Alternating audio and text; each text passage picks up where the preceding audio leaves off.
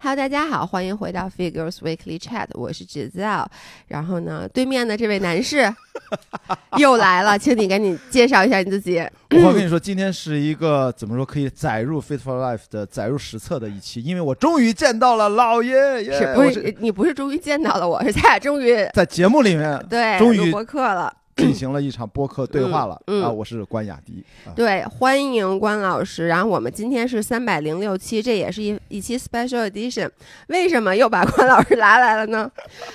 哎呀，老爷羊，老爷羊，老爷羊完姥姥羊，真的是。我发现了，我就是一个北京人，跑到上海来专门职业当备胎选手，是的，而且上次刚上先次被老爷啊。对，先被我，而且你上次被我的那期节目，我看底下好多人说，哎呀，太期待关老师有一天和姥爷录了。我跟你们说，可能能被念叨。就是你们的期待把姥姥给期待阳了。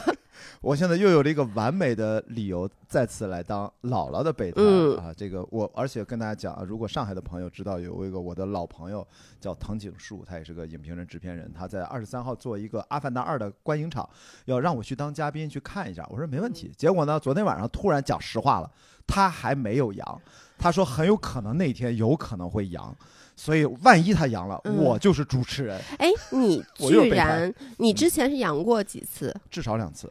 至少两次，但其实之前你还不知道，因为你是在海上的时候养的，就所以你也没有抗原，你也没有啊核酸。我们就是有有抗原。啊，你有抗原，所以我没有做过核酸，我只是用抗原显示两道杠。我们嗯。全船感染、这个过程，我在自己的大航海日记的嗯。全程都记录过嘛，嗯，所以说非常明确。我们基本上那个症状就是咳嗽，跟你一样，我就是咳，就是嗓子疼，嗯，大概就是。但是没有发高烧，其他都没有。哎，这次嗯这个病毒还挺奇怪的，因为我发烧了，然后呢，我就觉得我从小我是一个身体特别特别弱的人，别看我平时五大三粗的，我特别容易生病。嗯然后呢，每次就是任何的流感我都没有错过过，然后任何的就是就是你知道我属于就是我老说我自己是领头羊嘛，就是我属于在国内这一波阳的嗯是在前面的，然后我发烧了，但当时姥姥就领头羊啊，那个羊啊，对头羊领头羊。这都什么 破梗？谐音梗扣分谐。音梗。然后呢，姥姥当时就说说呀，你这太严重了，说我要是这个生病，我我我估计我就是一个无症状或者什么的。结果他烧的跟我一样高，就是我知道的这次阳的人好像没有不发烧的。呃，我我觉得北京的我身边的朋友，因为很多你也是嘛，嗯你朋友圈有北京的朋友，有个别的就还好，有烧一天的，我觉得我看到的烧一天的就算是很好了。对对对，但烧一天也烧，好像没啊有说对我一点不发烧。而且我觉得就是虽迟但到，就是很多人说。嗯，我看那个五人群里面，好多人说啊，我不发烧，我不发烧。结果呢，他可能只是一开始的症状比较轻，结果两三天以后还是烧起来了。是的，我跟你说，跟大家说，还是说回来，为什么这一期特别重要？因为嗯一直有一个段子，姥姥一直出口出狂言嗯说。嗨，关雅迪，我告诉你，姥姥姥爷其实是一个人，就是一分身，我们俩不能同时出现在你面前，真的，哎，我还没有从哎，来没有。咱仨就没有在一起。我我们仨必须那一那是下一个经典时刻，就我们嗯三个人在一起拍一张不是 PS 的照片儿然后证明了我同时见到了你们俩。到此刻我依然没有，没准你又换了张皮，你对，哎，这真的是咱们认识这么多年，从来 没有在一起过。那个剪辑老师辛苦你了啊，你这次又需要去剪我的咳嗽。对，然后你知道这个，我我是这回从，其实我跟姥姥现在在一个城市，嗯我从北京来上海，因为今天晚上有一个活动，这个活动呢本来就是在上海，然后姥姥不是在上海嘛，那理所当然就是她去，结果呢，她上礼拜阳了，然后她阳了以后还跟我说说没事儿，我能去嗯。我说行，然后他就发烧发烧的时候跟我说也，让他去，发烧的时候跟我说，我觉得吧，我再休息两天就行。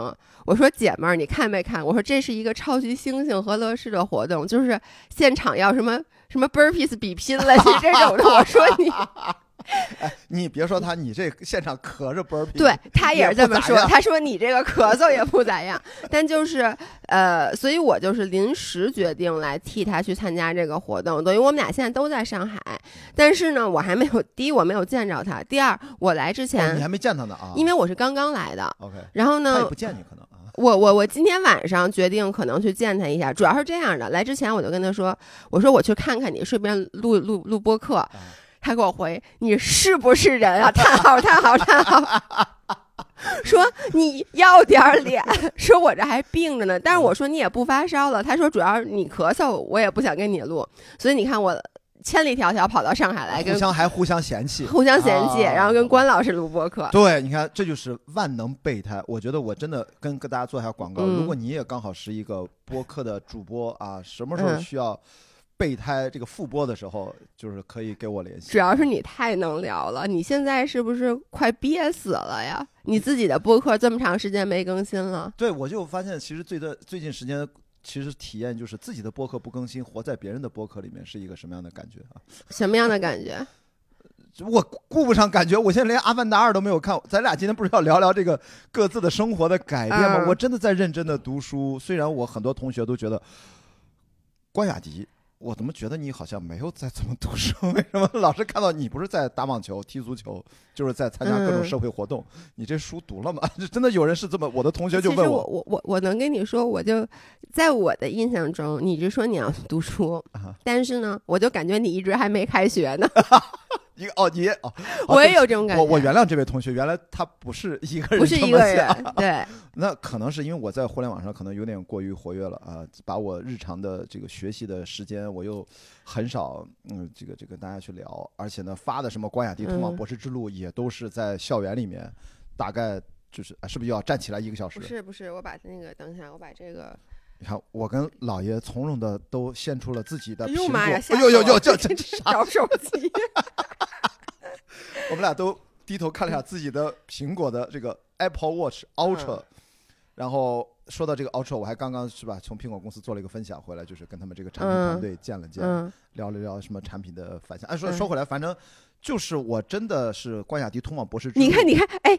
我我一会儿想说，就是啊。跟你聊天儿吧，思维得极度发散。啊。不是你要不把你的苹果事儿你就说完，你他妈说一半儿，是啊，我见他们啊，不对不对，咱们说回来啊，其实我有在读书，那是因为你在看你的不是，这我就在想，大家这听的得多 confused。呃，我先把上面说完，就是嗯。的的确确就是呃，我在自己哪怕分享的通往博士之路嗯。的这个短视频里面，也嗯。当然也没法拍上课嗯。和日常学习，我才看到 B 站是有很多博主，他们嗯。就拿一个摄像头对着自己学习，然后快进或者说拍还快直播，进啊！然后旁边还搁了一个表，嗯，那个表就是自己真的从几点干到几点，那个表就哒哒的快进，哒哒，就是三四个小时。你是不是觉得很吃惊？说居然还有这样子的内容也有人看？对？我告诉你啊，这啊个世界上存在集合里，什么样的内容都有人看。因为我我很少看 B 站，但我不是一个资深的那个 YouTube 用户嘛。嗯你知道 YouTube 有就有这种视频，它叫沉浸，我我的理解啊，它叫沉浸式陪伴视频，就有有有两类，呃，比较突出的，一个呢就是陪陪我学习。就是我学习的时候，我就像你说的，放一摄像头在那儿，然后呢，他不做任何的剪辑，也不加速，所以说四个小时就是四个小时，说八个小时就是八个小时。而且他学的时候，比如说他中间他肯定也吃饭什么之类的吧，他就走走，他也不关哦，但是它是个视频，不是个直播，exactly，但它其实就跟直播没有区别，但它是个视频。你可以看回放嘛。其实视频对回放，然后呃还有一种叫做嗯呃沉浸式陪你睡觉，就这个人就睡觉，哎睡播这事儿我干过，就是我在两年前我我搞过睡播，嗯就是我那时候一百天微博直播跟大家聊天，因为嗯疫情嘛，我觉得大家需要倾嗯倾诉。结果有一天晚上是跟领导。青青岛的体育局的老领导请我给我接风，然后嗯喝高了，啤酒、白酒、红酒混着喝，我真的喝大，因为混着就不行。嗯，然后我就在没昏倒之前说好了，今天晚上还要播，然后我就到了家，已经都醉了，还在那儿播。嗯我说不行了，我已经醉了，跟大家不聊了，我直接睡觉了啊。然后我就把那镜头往那一放，我倒头在我们家就睡，在青岛，嗯然后就睡播了一会儿。那你嗯知道结局是什么吗？嗯，结局是呃，好多人看是吗？被被判罚，啊？为什么？然后就被啊，提前关掉了，好像是因为哎画面长期不动。啊，你是因为是画面长期不动，因为我记得国内的有一些要求，好像是不能出现卧室不能有床，还是怎么个情况？就是你不能穿的很少的情况下，卧室有床，它有一些几个不同的 criteria 放在一起。就比如说，你只是卧室有床没问题，但这个时候如果你在，然后你穿的是比如说一个运动内衣这种就不行。哦，我以为是你过于暴露，没有没有，我没有暴露，我像今天一样穿的穿着叉 B 睡觉。然后就说原来长期画面静止不动，第二天嗯早上一醒，嗯啊，这直播结束所以你当时是有意识的去开的这个直播是吗？对，因为我那时候天天晚上跟大家聊天儿，我就虽然我今天醉了，也是聊一下吧，结果聊了没几句，觉得不行，太醉了，我觉得那我就睡，要不你们就看我睡觉吧，然后我就睡了，大概这样，所以就当时哎我，也所以你。也不知道到底有多少人看是吗？看的人多吗不？知道，我不知道，就是、哦因为反正啊，我的直播都是没什么人看的，就是一小波人看。对，因为 YouTube 那种就 是它 literally，比如说我睡十个小时，嗯，它就十个小时。然后呢，而最重要的是，它还关灯。然后呢，就是能有一个特别特别微弱的小夜灯。然后呢，它就可能就八个小时的视频就传上去。然后呢，我就在想，他为什么要做这样的内容？是因为 YouTube 它等于是只要有人看了，你就挣钱嘛。对，因为所以他们就是，而且你越长还能插广告呢。因为对你说到最关键点，就是跟我们国内的视频网站吐一个槽。最近我跟国内一个主流的视频网站的负责人，呃，一个运营的负责人跟他在讲，就是国内的视频逻辑就是跟 YouTube 最大的差别在于 YouTube 它的机制是鼓励长内容的，对因为它中间插广告，然后它根据流量，它是直接跟你真的跟你分钱。对国内不是这样，所以国内养活一个 UP 主，你看作为我们这样的博主，通过视频其实蛮难的，必须得通过赞助商和品牌活动去赚钱，完全靠平台分给你那个钱是养不活人的。哎，你说特别对。其实这个我之前就说过很多次，就是呃，我其实你说我愿意做恰饭的内容吗？我跟大家说，没有任何一个博主是想做恰饭内容的，因为你做恰饭内容一定意味着不自由。当然了，我们可以选择说，哎，这个产品我不 buy in 它，我不喜欢它，那我不做。但如果你答应了一个产品，任何的产品，其实。我觉得你你肯定也是，就咱们合作的产品都是咱们真喜欢的，嗯但你也不希望过度的被它去绑架内容。对。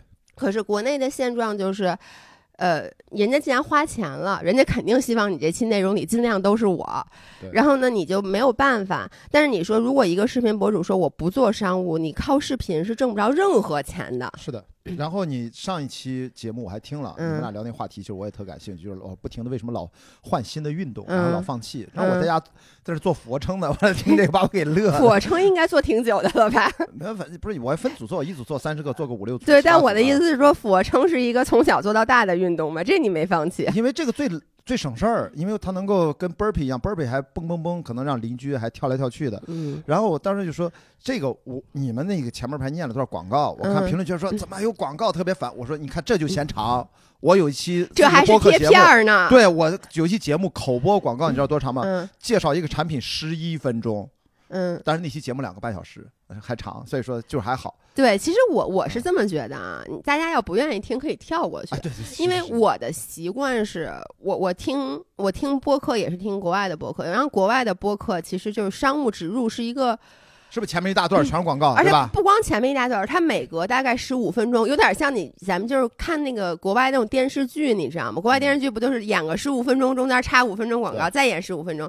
其实国外的长播客都是这样的，它中间就是都是贴片。我的感觉就是，你要不想听、不感兴趣，你就跳过去。是的，对吧？但是国内现在确实这个环境还没有到那种，嗯、怎么说呢？对，对就比较难。但是这个就是未来的机会也是很大，所以我们就不停的不停的尝试呗。所以就说说回来，那个嗯刚才还咱们今天有主题的，对对不起，咱咱这样，咱赶紧进入主题好吗？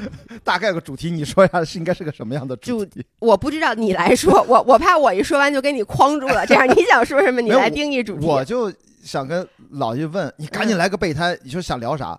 我因为。我当时啥都没想，我就说，嗯哎，我说有个事儿可以聊一下，就是因为你的《宁浪别野》，我也听了好几期了。嗯，你看，我还对你们还是哎挺关心的不是我，我跟你说，我有一疑问，啊。但是这个其实跟咱们今天的主题是相关的。那啊我们的主题其实是想聊一下，我和关老师现在的人生走了两条不一样的路，就突然走了一个别样人生的对别样啊人生，其实都是跟之前的人生是不一样的嗯。但是我的这个点是从这里面衍生之来的，就嗯是我就觉得你的能量怎么那么大？你跟别人讨论过这个问题吗？啊，那你呃关于这个，如果大家感兴趣的话，请听这个 Steve 说第三百零二期。不哦，他对你们俩录过那期是吗？呃，但是我忘了我怎么回答的了。但是那次就是他就有跟你类似的疑问，我我能跟你说，啊，我我对不起，我在你答回答之前，我啊先说一下我的感受啊。我为什么有时候像你的播客，嗯我都不听，嗯。我觉得累，就是我我因为我是一个能量密度非常低的人，我很容易累，就是姥姥姥知道，就是他就跟我，他非常清楚。就比如说我的工作就属于，呃，像你们这一天可以安排好多事儿，你可以录完播客、拍视频，拍完视频再接再做一活动，然后你再学习，对吧？你可以塞很多事儿，中间还穿穿插着运动。对于，然后姥姥是，比如说她可以今天啊，我先拍一个视频，然后呢，我下午再录一个播客或者怎么样的。对于我来说，如果今天我去参加活动，那今天就是参加活动。就是这件事儿已经干完了，我就得休息。然后如果今天是拍视频，我只要拍视频了，我就觉得我整个人被榨干了。所以我从小到大就是特别明显的，我无法猫，我不是无法 multitask，是我的能量会很快的就被用完。但我在用的时候，我能量值很高，然后迅速就没电了。所以呢，我一般听播客的时候，我听播客一定是我一般都要听那种，就是能量密度非常非常低的播客。其实你看，这不就是你跟姥姥的风格？就是虽然能量低，但是陪伴感过强。就是，就是，其实也不知道听了啥，但是就是很顺的什么叫不知道 听了啥？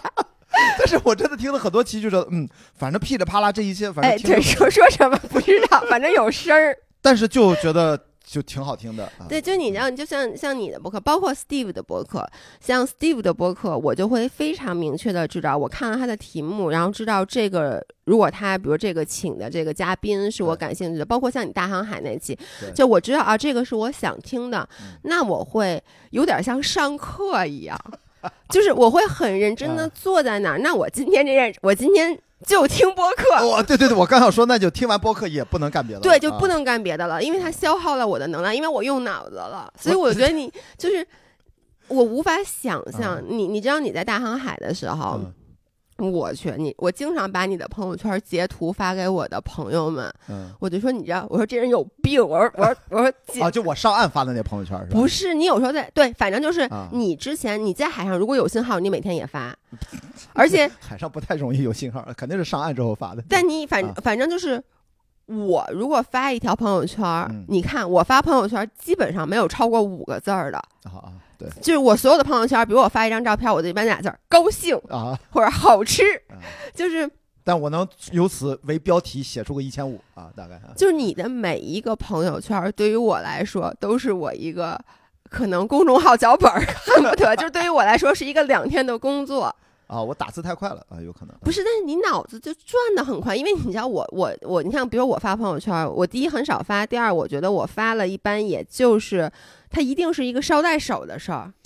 你不觉得这？我突然想到了我从来没有表达过的一种方式，就是我总觉得我长时间的处于一种白日梦的状态，什么意思呢？就是呃，我们在睡觉的时候大脑会放松，对吧？对。但是大脑放松的方式是胡思乱想。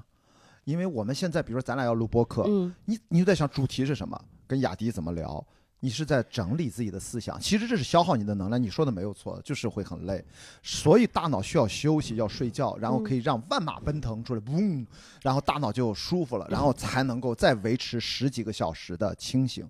如果我们一直不睡觉，会怎么样呢？人就疯了，对，因为为让大脑一个很混乱的八百多亿个神经元保持一个秩序感，嗯，是很消耗能量的一件事情。所以我说我在发白日梦的意思就是，我白天也可以在清醒的状态下，尽可能总是偶尔会进入一些不清醒的状态，大脑就突然的发散。你就像海豚一样啊，海豚怎么了？海豚就左右脑休息嘛。哦，就是海豚睡觉的时候，比如说它不是两个脑子都同时睡觉。哦，是这样啊，这我真不知道。你不知道吗？我不知道，我对海豚真的没研究过。就是我我很喜欢 小动物，就是海豚睡觉的时候它是这样，就是很多海洋的哺乳类动物都是，它是比如说它就是有一半脑子睡觉，一半脑子不睡觉，所以它永远保持一种警醒的状态。所以他就不会完全的说，我整个人 shut down，但他同时呢，他左右脑换着休息，就有点像你说的那种白日梦的感觉。就是他是在睡觉吗？好像也是。所以你看我的朋友圈，你换一个角度理解，是不是就能够好像有点新的感受？就是，就当我在说梦话。你自己想想。不是您这梦话有点多，还得打出来是吧？我哎，但是我刚才你说到那个。我有一个另外的想法，就为什么你的能量值如此之强，而我的能量值值如此之低？可能是因为我是一个容易过度紧张的人。对。而你是一个放松的人。像我觉得姥姥就属于咱俩中间，哦其实他很卷，我听到你们俩说了，其实对他很卷，但是他的卷就是他很卷的状态，他都没有我放松的状态紧张。我是一个很容易紧张的人，而紧张本身是很消耗能量的，哦。所以呢，你看啊，皮质醇过多，你对。分泌分泌皮质醇是就比如说举例子，第二天要参加一个活动，或者说第二天要完成一个比较大的拍摄，我是这样的，只只要第二天是一个稍微大一点儿的活儿，涉及到还有别的摄影师过来拍，或者涉及到去参加一个活动，不是我自己拿着相机拍就完了，或者说它是一个商务，就是我知道它可能会出错，让客户可能会不满意，我前一天晚上一定是睡不好的。我晚上做梦一定是各种各样的错，比如说我这周五就是在那个崇礼拍了一个阿迪的视频。是一个商务的广告，然后呢，因为我知道第二天很冷，然后我又人一人家又说这衣服不能皱啊，反正他就提了很多小的细节的要求。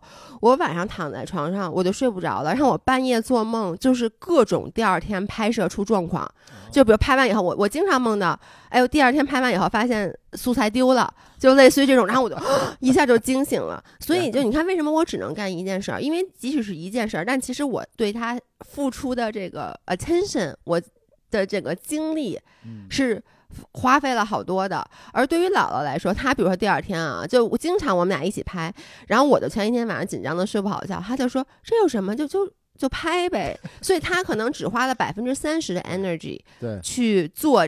他不是说他做，是 prepare 准备这件事儿，而我可能已经花了百分之八十，所以最后我在做完以后，我整个人就虚了。不是这个，你不觉得跟你打针是一个效果吗？就是那个直接晕过去了，对，晕针。所以你看，你看你你就是就比如说，对于我来说，可能我觉得我发的每一个朋，如果我要发那种长篇的朋友圈，或者我要写一些话，我都要先像你说的酝酿酝酿嗯，我要想，哎，我到底想表达什么？我的这个逻辑是一个什么样的？嗯然后呢，所以我就会，我经常啊，我就记得以前我想发一个朋友圈，我就编辑编辑编辑编辑老长了。删删删删删改删再改改，然后最后我就看着写的可能那挺长，当然也永远没有你的长了，但可能几百个字的那个，嗯我觉得谁看呢？你知道，我就会想，你写这么长，谁看呢？最后给自己仨字儿，没必要，然后就不发 算了就不发了。但是因为因为我我就是过度紧张，而我觉得你是一个很放松很放，你的所有的输出，你是一个放松的状态，你就是我就表达我自己，我不 care 大家怎么想，我不 care 第一你们在不在乎，第二你同不同意，我就把我的观点表达出来了，所以你就没有任何压力。对我唯一 care 的关心的就是我关心我和我关心的那些人对我的反馈。嗯你说的这种情况是占百分之九十九的，嗯其实跟我生活当中没有直接接触的。呃，半陌生人，嗯。这么称叫半陌生人，嗯。我是不不用太关心他们的嗯。想法。如果那样的话，那是很累。嗯。但是身边的你很关心你的人，你很关心的人，嗯，他给你了，哎，给你点个赞，给你评论什么，嗯。我一般都会跟他互动一下，嗯。或者甚至是。哪怕我跟姥姥录了一期不是约会的嗯。这个博客，然后，然后我都不知道我这个聊完了之后，我我知道有有我很就是信任的，呃，跟我年纪相仿的女性的朋友，嗯她们这方面比我判断还有经验，我就会嗯发给他们，我说你听完这期有什么反馈，记得告诉我。嗯，然后我觉得可能就知道我哪些话当讲不当讲，还是怎么怎么样的，就是应该要不然我是完全不在乎的。但我突然知道，哎，他的反馈应该是比较准的，我就会嗯听听朋友的意见。但是你在说之前也不会说，哎呦，我我要深思熟虑一下我这个，就像咱俩现在录播课，本来有个主题，你看现在也不重要，那个主题就是这一刻最重要。哎我经常讲，这一刻最重要。你的那个之前，它就是一个备案，就是万一咱俩没有嗯主题了，咱俩知道咱俩其实是有一嗯个备选的。但是这一刻聊到这儿最重要，那就是这儿，我觉得就挺好。咱们这一刻其实跟这个主题是相关的，因为其实回到这个为什么会聊到这个，就是你什么你发朋友圈啊什么的，其实就是我觉得你怎么能干那么多事儿？你不累吗？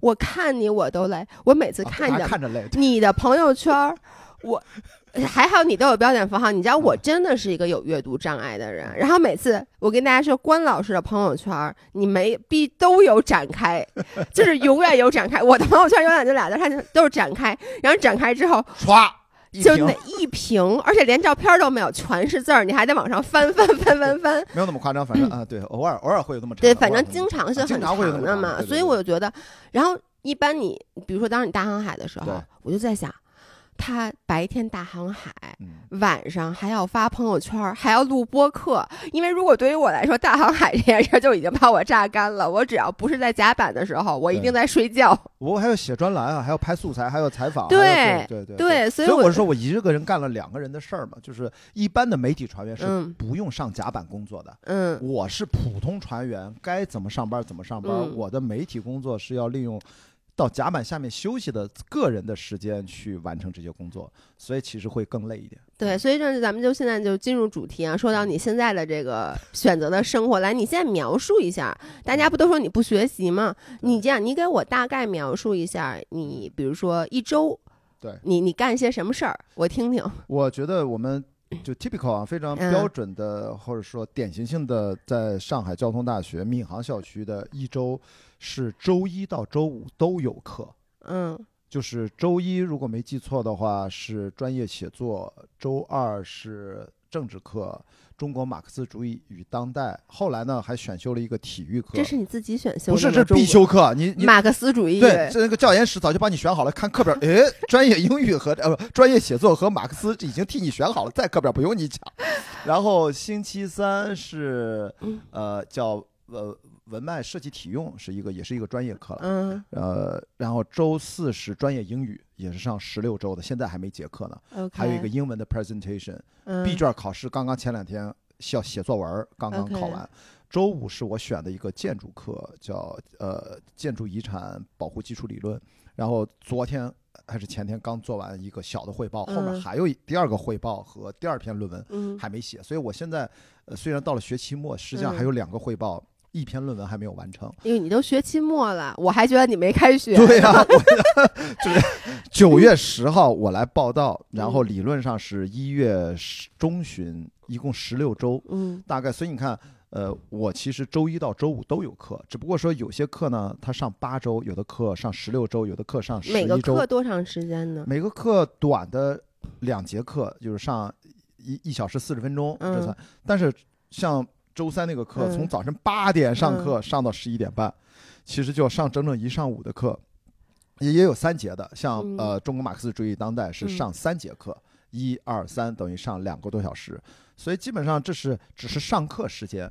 我跟大家分享，就是我的博士生活学习，就目前来看，嗯。已经三个多月了，嗯。几乎跟我预想的差不多，三个整月吧，十一啊，还不到三个月，嗯，到一月十号才算嗯。我报到整整三个月，嗯呃，十、十一、十二，一哦，四个，现在已经马上就要四个月了，马上就，我是觉得跟我预期的差不多，所以我大部分的学习的过程，除了上课之外，主要是在阅读。我发现读博士就是看书，这就落入了我比较喜欢和擅长的对我，我特别想知道，因为我作为一个本科生，实在无法想象这个，因为我认识的读博的朋友，比如像我弟什么，他们都是搞什么生物啊什么的，他们嗯。都是在研究室，所以我特别好奇，就是你这种学科的博士，是理论的，虽然设计学也应该是设计学它有工科有文科，我是嗯。在设计学里面偏理论文嗯科的，因为我最终还是要研究跟电影，我的老的专业嗯积累最多的二十年的从理论实践到再认知再教嗯学，我在电影领域里面的经验，呃我觉得还是够多的。那么再用一个新的设计学的工具方法。让他们用一个新的设计形态去学的一个思维，怎么嗯能够跟电影结合，再重新审视一下、嗯探索一下未来。这是我明年，因为博士一年级有第一学期、第二学期，第二学期还有四门专业课我要上，然后在明就是明年二零二三年的六月份再进行一个资格考试。这个资格考试你通过了之后，你才刚刚成为 PhD candidate，你才是个候选人。然后你在博士二年级的时候就可以开始做你的选题、开题工作。然后这是四年全日制的这么一个大概的节奏，所以说你最快最快是可以三年毕业，你三年后才能够，如果你动得特别快，嗯。发了一篇顶刊或者两嗯。篇的什么中文期刊核心，反正嗯。就是你得有两篇小论文，嗯。一篇毕业论文都通过了。那你最快三年可以毕业，但是标准的话是四年。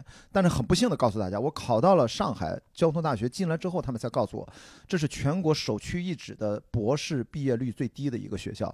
然后几乎只有不到百分之四十的人能够按时四年毕业，大部分的人都会延毕、延期毕业五年或者六年，不能超过六年。哎，我我就是你，你读这博士，啊你图啥呢？呃这也没有图啥，这个不是就是啊不是不是图啥，就是啊就是你咋想的呢？就是因为嗯这就是跟我的身边的同学略略不一样的地方。我经常跟他们解释，不是凡尔赛，大家千万不要误会。就是身边的同学都是九五后、九七、九八年的，所以我现在跟他们聊天还挺开心的哈，好嗯像人家也愿意带我玩儿，然后跟我很开心的上课、讨论、吃饭、宿舍啊，就是我们就是去食堂啊，就是嗯学生生活一起踢球啊，就是还能挺玩到一块儿的，我还觉得还行。他们其实。特别卷，我觉得肯定比姥姥可能还要卷，就真的爱学习的那种卷。嗯我觉得特别有意义，就是他们也刚刚二十多岁，然后其实拿到了这个学位，对他们未来的人生之路，对吧？不管是再一步求学，还是到嗯社会上找工作，不是不是是你什么玩意儿？你你博士毕业了还再一步求学，就一辈子都在求学。不是不是，我说他们他们可能他们有卷的理由，嗯我想说的就是我也不图啥，我真的就是挺感兴趣的。我即使不来读这个书，我做雅迪学堂网课，嗯。我觉得我做的挺好的，就是小范围圈子大家还看，嗯，第一季、第二季加起来几十个小时呢，就我做成 PPT 案例研究，像嗯。MBA 案例分析那样，嗯。从中国到好莱坞到所有的产业的认知，嗯。就是做了几十个案例了。所以我本来就是我现在感兴趣那个课题，其实就是我雅迪学堂第三季的课件儿的内容。我很嗯偶然的在一个民办大学，然后做了一次专题的分享，然后讲了两个多小时。然后我的当时不认识的导师就坐在下面认真的听，听完了之后他觉得挺满意的，他就突然就觉得，就跟旁边他的博士管家就讲。呃，就是哎，这个咱要招博士应该招这种啊，什么都不用管，都自己搞定。然后下来就问我，你有没有兴趣？然后啊。我我在交大还有个名额没招，然后你要有兴趣可以来考。因为我大概就这样。啊我我一直都觉得，像你的主观能动性，像你自己说了，读博士就感觉这个就是你这个学科更多就是阅读，对。但其实你自己也也愿意去阅读。对，所以我就觉得就挺好的，但是如果你一旦说，如果你说我自发的去阅读，你是没有心理压力的。我今天想读，我读；我过两天忙了，或者我生活有一些变动，我就先可以把它放一放。但我觉得一旦你在自己身上压了一个说，哎，我这个要读博士，而且你肯定也是想早毕业的嘛，对吧？四年想毕业的，你这个时候压力就会很大。我觉得就还好，因为首先我现在还不知道那个选题是什么，我已经有了明确的方向，我嗯猜我大概知道我要写什么但是那是明年的事儿，我现在太早启动也没有用，因为嗯课十六个学分是必须要修完的。你也可以选更多的课，但老师都会提醒你不用选那么多，因为主要的时间应该做课题研究，对博士学业是最重要的，不是嗯上课。所以我是非常认同的。嗯所以目前至少在接下来的，在我拿到 PhD candidate 之前的读书压力就嗯没这么大。最大的压力就是什么呢？我要交作业，交一篇论文，做一个汇报，然后就这种压力对我而言其实就还好。虽然是我完全陌生的领域，嗯在什么学建筑啊，读敦煌的书啊，因为还有一个导师的课题项目是研究敦煌学啊，跟设计形态学相关的。那我就觉得，就是至少也算我不会特别痛苦，完全不感兴趣。比如你现在如果我们在做专业学术的时候，让我们写论文，看的文献是什么呢？手臂机器人儿，然后怎么测手臂痉挛、嗯医学、医疗用的机械，就是看的是那些专题论文，都是英文的，我就全傻掉。那个我是培养不出兴趣的，这我是明确的知道，但是没有办法，为了完成那个作业，我要跟大家小组讨论，勉嗯强交一个东西能给我通过就好了。这个我会实事求是的告诉大家，我不是对所有东西都能培养出兴趣，所以就还好。我觉得这个博士基本上，呃，任何一门课都借着这个上课的机会读了很多相关的书，都是浅阅读或者泛读，呃个别的小部分的精读一下需要写文章用的，我所以我就觉得还好。啊 OK，那咱们说回来啊，嗯就是你每周反正每天周一到周五都有课，课，嗯平均是两到三个小时，啊，对对？吧？对然后呢，你每天再拿出多长时间阅读呢？我觉得如果是呃上课，我是觉得放松。嗯我说的学习其实不是指的上课，因为每次上课都特别不累，特别开心。我的原则是，如果我用消耗去阅读一小时，我就要运动一小时。我希望是一比一的关系去安呃安排我的学习生活和我的运动生活。嗯，那你现在大概是一个什么样的时间运动和学习？我我我经常开玩笑，我说我粗算啊，就是嗯我一天或者说整体来看，嗯。百分之三十的精力来读这个博士，就日常生活的嗯。平均，剩下百分之三十的精力用来运动，然后只剩下百分之四十了。吃喝拉撒睡娱乐加录播课，这就算我的等等，我想想啊，如果一天二十四个小时的话，对啊，百分之三百分之六十呃百分之六十学习和运运动，等于呃，你就一天二十四小时，二点四乘以六，就十几个小时吧，对吧？就是玩儿，就是你运动。不对不对，你你你不行啊，你等着啊，我算一下，我来 我我必须要给我我我觉得二十四个小时乘以点六，其实已经很多了，对呀、你十四个小时对对吗？你剩下还有大概就是百分之四十嘛。不到百不到十个小时，对啊，但是你要知道，这里面很多内容对很多人看来是玩儿，但对我来说就是很重、要的。对呀、我就说啊，十四个小时你拿来的是运动加上学习，对，然后呢，你基本上就占到白天所有的时间了，对不对？对呀、就是我就看，哎，那啊还有十个小时，是那你十个小时，那你除了睡觉，你像你说了，吃喝拉撒睡，而且。你不是只干学习和运动这两件事儿，你还发朋友圈，你还发微博，你还又又你不什么做这策划那策划，你又什么录录各种播客，那就已经这些事儿本身对于我来说就是一个十个小时的事儿，你剩下还有时间睡觉吗？我觉得那就是被我病到了，就是我的，就是说白了跟运动相关，或者有一些是学习相关的，但是目前来看，它不是我的直接博士学业。比如说，我哪怕每周三在做一个，呃，在知乎平台上的一个直播，呃，这周三就下周就第九周了，第十周了，我跟大家先谈了一个十周的合作。我觉得很多谈的内容其实跟我的博士学业都息息相关，谈未来嘛，谈很嗯多展望的东西，其实都是我也在慢慢的故意引导到跟我的专业相关的一些东西。我觉得这些如果之前没有这个博士，我就会做的更加散。现在呢，我会把我所有的资源都会慢慢的往我嗯未来的博士研究的方向去靠拢，去集结这个资源，它是个引导性的，等于说你的兴趣其实和这个学习是能很好的结合在一起呃的，必须结合。有点分不出别。但是啊我想 知道，就是我无法想象你的生活，就是你的，你看啊你把自己生活分得如此的明确，你就没有给自己就浪费时间，浪费这两个字儿没有在你的人生，就是你的生活中，你没有时拿出时间来是浪费的呀我。最喜欢的就是发呆，就是如果大家浪费指的是这个的话，你看我每天都要散步，我每天哪怕凌晨十二点了，我睡觉之前我一定要从我们家楼下下来走富民路，走个大概几百米到挺远的一个。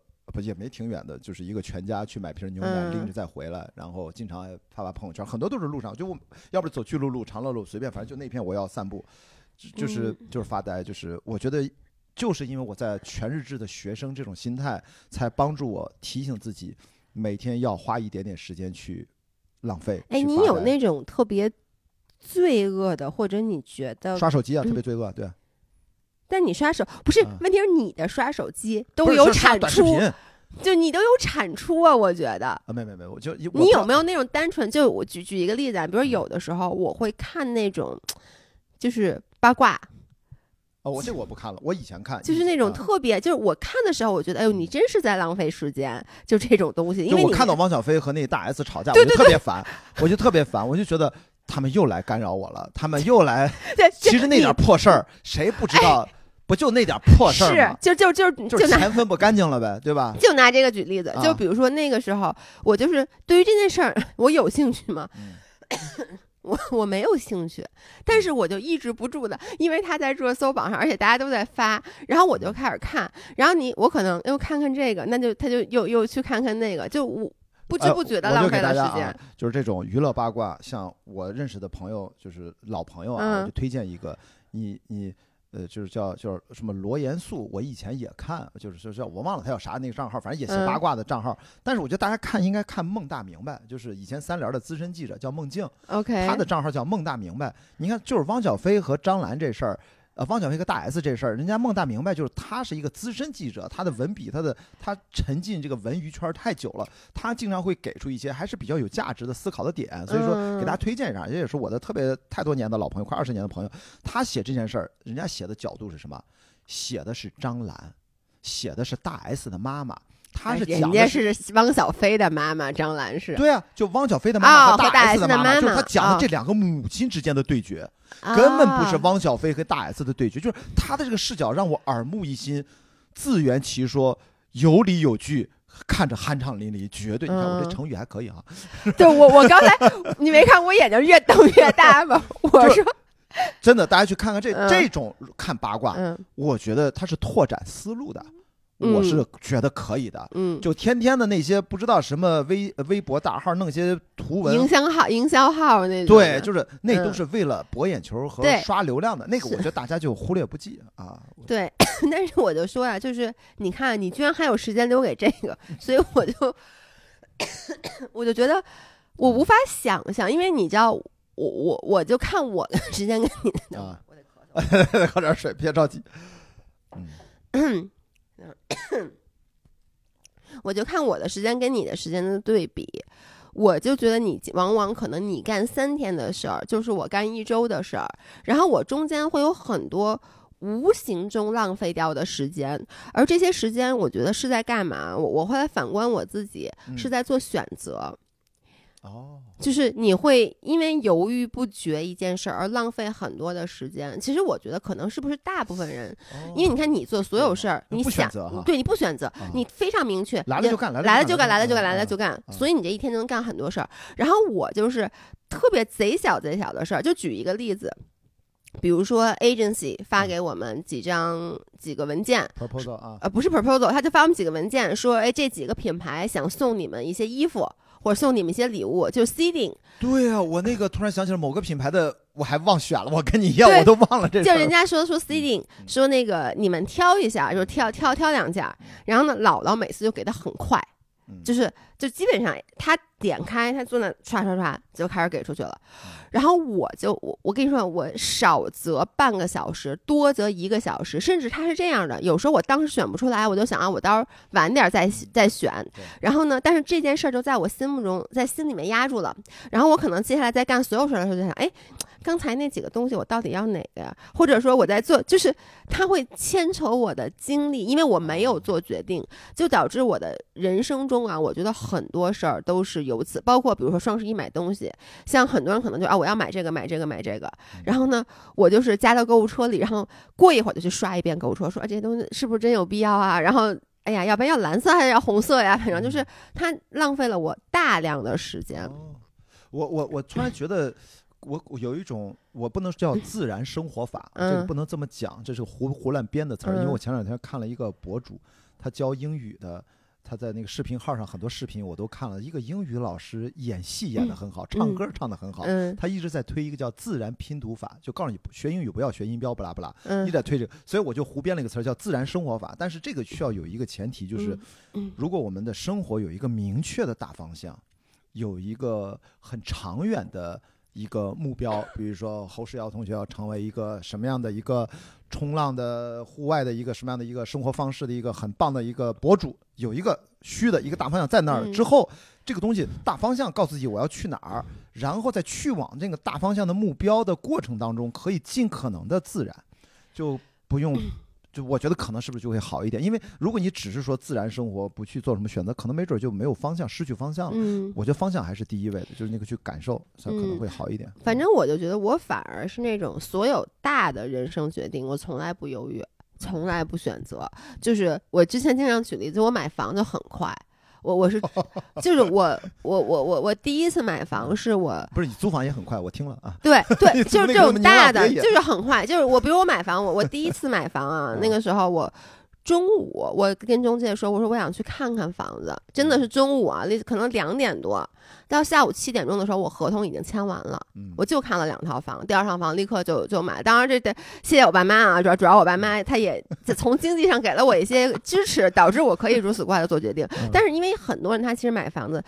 他就是反复的犹豫，然后包括我第二次买房子也是，我可能是我疫情期间买的，我是周五看了一一次房，然后呢周一再去就把房子就就签完合同了。就是我因为这种越是这种大的事儿，我觉得我没有什么选择的权利，因为我是想选别的的，那别的人家人家我买不起啊，所以我只能就是被迫，包括租房子也是，就是对宁浪别野，还有我崇礼，你知道我那房子租的比宁浪别野还牛逼我跟，你说，这就是 咱俩的差别，就是你现在是狡兔恩窟，其实我也实现了你这个目标，但是用的是截然不同的方法。对。对吧？宿舍有一地儿，我现在又住富民路，然后我几个好朋友又在上海的个几个区都可以说我随时可以来蹭住，嗯要不然跟人家合住，给我个客房，要不然就是空着房子嗯我也可以去住，就是其实。就是你看，我就没钱买房，但是也达到了类似差不多的，效果。但是你，看，就我租啊房也是，就是我呃，宁浪别野就是悠悠问我，一农说租不租，我嗯。完全没看，就他们发的视频我也真的都没看，就就租了。然后崇礼那房子是当时那中介跟我说，说有一套房子空出来了，说可以租，当时还是九月份的，我也不可能去崇礼看房，他就发了我四张照片儿，对。我说行，对，然后立刻就把这房子给租了。然后就是，我就觉得，然后姥姥就说说你这租房子这算挺大的事儿，对吧？啊？就是 你万一租了一个不满意的，说你连看都不看，或者说你让他给你拍一个视频，因为照片儿可能很假嘛。我就说，哎呀，我就觉得我没有什么选择的权利在这种事儿上，然后我就这种事儿就做的很快，这种觉得。但是也没有给你带来什么烦恼。其实，在某种程度上，你看，其实你你是完全 OK 的。对，在这种事儿上，他们我不我没有浪费我时间，我的时间都浪费在。真的，就前两天说 Allbirds 要给你一个礼盒，里面有三个选择，我纠结了三天，然后我还骗我 agency，我说我昨天没看到，其实我看到了，我就想我忏悔忏悔，现在老爷进入到忏悔时间，哦，我看到了。要绿的还是要蓝的呢？然后你知道我会这么想，嗯这个礼盒里只有一双鞋，嗯但这个鞋是比较贵的高帮的，嗯另外一个礼盒呢，这双他有一一身衣服加一双鞋，但这个鞋比那个那个鞋要便宜两百块钱。我跟你说，这这咱俩苦恼的点完全不一样。像我这苦恼的点，经常让很多这个品牌的朋友特别无语。嗯你知道那海蓝之谜那个蓝麦很嗯，有名嘛？对，我根本不知道它很有名或者很贵。蓝麦我想海洋嘛，所以他们搞海洋的活动叫我去，很 OK 嘛。我就觉得嗯这叫我去我就去呗。反正这品牌公司的这个朋友跟我认识好多年都很熟。结果回来我说给你拍个开箱，给了我个礼盒。拍完这开箱，后来那视频朋友就很崩溃，说雅迪，你这前面聊那个挺好的。但是你为什么在校学校里面吃了一袋鸡蛋灌饼，放到了我们这个蓝麦克的前面？我们这样的一个品牌为什么要跟鸡蛋灌饼同时出现在一起？我说啊，是吗？哦，我看见，哦哦哦，我说不是在一场戏里面啊，是我在吃鸡蛋灌饼，我说鸡蛋灌饼很好吃，然后回到了宿舍房间，然后拍了一个开心。哦，我还以为你一边吃鸡蛋灌饼一边说，哎 我给大家拍一个那个冷派的餐开箱。所以说，你看我遇到的困境就是这个。我说没关系，我再给你重拍一个单独的。所以你看，你就是很难做决策。像我呢，经常就是太过于自然，太过于 太过于像你说的不紧张，对，太过于放松啊，。太过于放松了。对这这这这这不是什么好坏的问题，这是一个一个特质的问题。对我，我觉得这个呀，嗯其实真的不分好坏。然后呢，而且很难改。你说让你紧张起来也很难，你让我放松下来，其实也是一件难事儿。我觉得就是我知道我这样紧张是一个消耗的事儿，嗯但是呢。没有办法，那我就这么紧张的来，反正我也能干事儿，我就是没法像你们似的都堆到一天，那我就一天干一样呗，反正干到最后，就是你说我挑个东西费劲，那我挑三天我总能挑出来，就。也可以。而且我发现了，就是刚才不是张涵出去了，你说赶紧走，赶紧走，没事儿。我说其实他要坐这儿，没准儿咱俩聊的更更精彩，嗯，因为我是那种。可能有人注视着，现场有人就是人来你也是疯那种。attention whore，哦，你天你！也是啊 哦 attention whore。Oh yes，啊啊，你也是啊啊，你也得需要这种是吧？哇塞，我是一啊个我认识的人里面啊，但但是现在有了你，我是第二 需要 attention。我我确实是一个 attention whore，我也是，就是，哎，你是那种，比如说到任何一个场合，嗯，你会非常自然的就会成为这个场合的焦点，对不对？我不是这个意思，我想表达的就是说，如果现场就你享受大家的我 attention 嘛，对吧我是？觉得他会给我更大的一个正向的激励，能让我用肾上腺素调取的更适度。我如果做一个 presentation，、嗯你让我对十个人嗯，和对一百个人同一个 PPT，我一定对一百个人讲的嗯更好，对，这个我也是，就是这种感觉。我想其实就是表达是这个。嗯嗯其实我也是，就是如我喜我很 enjoy attention，嗯就是但是我这有点不好啊，就是我的 attention 真的就在于就其实就是人来疯，然后呢就体现在即使这是一个不好的事儿，不嗯好的 attention，somehow 我也觉得比没有 attention 好。哦哦，是这个啊，我我我想的更多的是。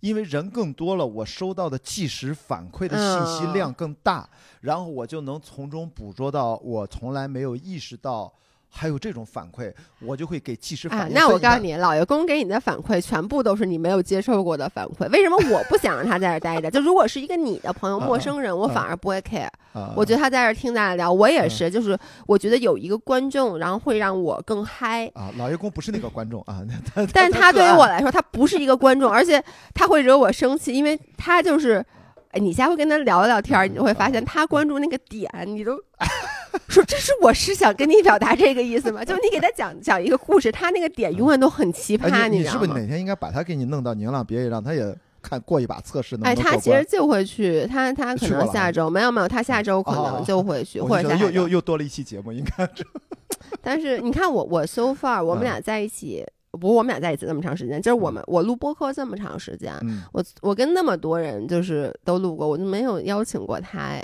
你发现吗？就我从来没有跟他录过播客。不是，就是因为你刚才说了嘛，因为你们俩这太熟，太熟就会遇到一个问题，就是能不能聊一些大家听上去视视听感那么好，就不会让你们俩陷入到你们俩那个特别小的世界里面，嗯，因为要不就是特别真诚的东西，对，但是要不有也有可能变得特别私密，只有你们俩在说一堆黑话。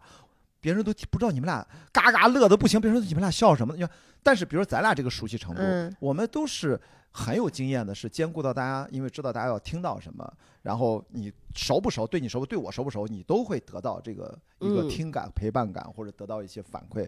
我们是有 OK 的，所以可能跟过于熟的朋友，就哎，是那你要是你会跟你嗯自己的另外一半去录播客吗？不是我们拍过第二第二人生啊？我跟前任女朋友就是拍了一堆，但是说实话，当时你们啊没有那么熟。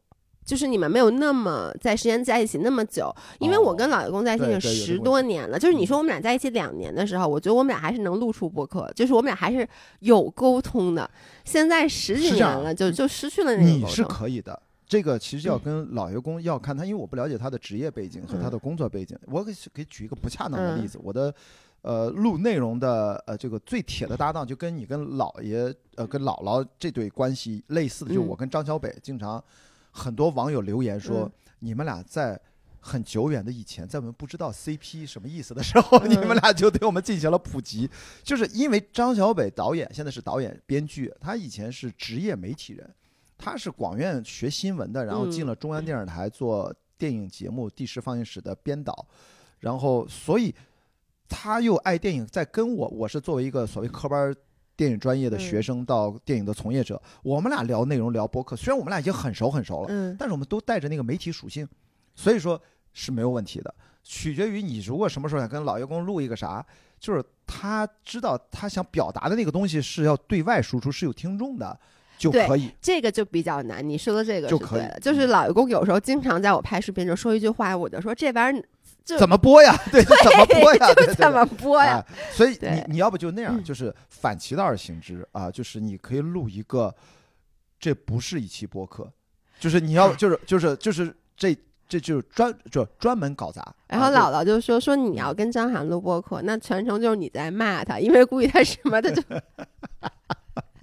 不是这个，或者你就我觉得张涵这种其实可能不适合播客，它适合短视频。它反正经常出现在我的视频里，对然后呢，我就说你就以自然的状态出现就完了，这样我不想要的我可以给你剪了。啊，他 没对准你说这种状态，他很可能适合被拍，是他的那种任何的反应场面剪到一起都是嗯有意思的。对但是你要如果要做播客的完整的表达，它需要一个过渡，是，因为我觉得的确对长时间的像你跟姥姥姥这种完整的表达，是不是那么的就马上就能切换过来的？所以这就是我咱又跑题了啊，对回回来，咱回来，你接咱们接着说咱俩这个人人生的状态。我觉得我这个状态就跟我预期的目前来看是几乎是一样的，我还挺开心的。然后真的就是读了一些我不反感的书，嗯也没有特别被就是非不情愿的做任何的事儿。嗯然后校园生活我也很熟悉，虽然时隔十几年没有住过宿舍，嗯，我也住着你这在宿舍住过几天呢？没有，我一我一半在宿舍呀，哦我大大一半都在宿舍呀。哦，真的吗？我是刚刚出来，因为我们刚刚过去这一周才又改回到线上，我就住宿舍没意义了嘛。哎，博士生的宿舍跟就是其他人的宿舍不一样我们是混？着住的，研究生，我的同屋是研究生三年级啊、材料学院的，几个人一个屋？两个人，现在还是两个人。哦，那还可以。单身的博士宿舍正在建，但是我估计可能也轮不上我们了，在明年嗯年底或者后年才能投入使用。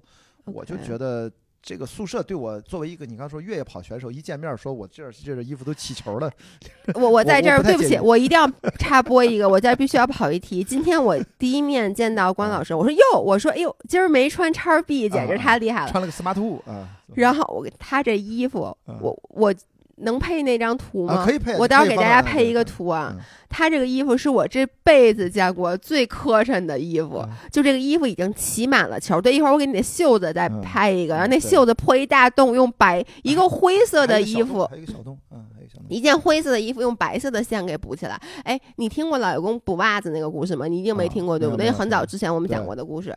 就下次你让老爷公给你补这这衣服，啊，他会补是吧？不是我跟你讲啊，就是我不是老说老爷公嗯。就是傻嘛，嗯。然后大家就说就觉得说挺聪明的，我说不可能，首先不是聪明，第二我给你讲一个故事就能就能你就能明白我的点是什么了。就我们俩刚认识的时候，也然后呢，那时候我对他的这个智商还没有一个特别深入的了解。听着，也这么惨的，然后呢，有一次嗯。他穿了一个那个篮球袜，新买的篮球袜，嗯。然后呢，他就你知道那个篮球袜是那种。就脚脚趾那块儿是橘黄色的，啊中间是黑色的，然后嗯脚踝这块儿又是橘黄色的。嗯然后呢，他就拿着那袜子，然后他跟我说，那个他刚买的，第一天打篮球就穿，把脚趾那儿顶一个洞，你知道就那种大脚趾。嗯他就说，我说那你这个袜子挺贵的，我说你可以补一下。然后他就拿着那袜子就坐在嗯床边儿，嗯然后我就看他嘴里就是絮絮叨叨、絮絮叨叨，也不是在跟我说话，就那种念念有词。我就说你干嘛呢？嗯他就说我在想我在哪能找到一个一模一样这个橘黄色的布，把这袜子给补了。啊，我就说张涵直接缝上不就完了吗？对，啊我就说，完了完了，一吐槽他自己先咳嗽哎 然后我就说，我说张涵，我说你再说一遍，我说你还要去找布，然后他就看着我说。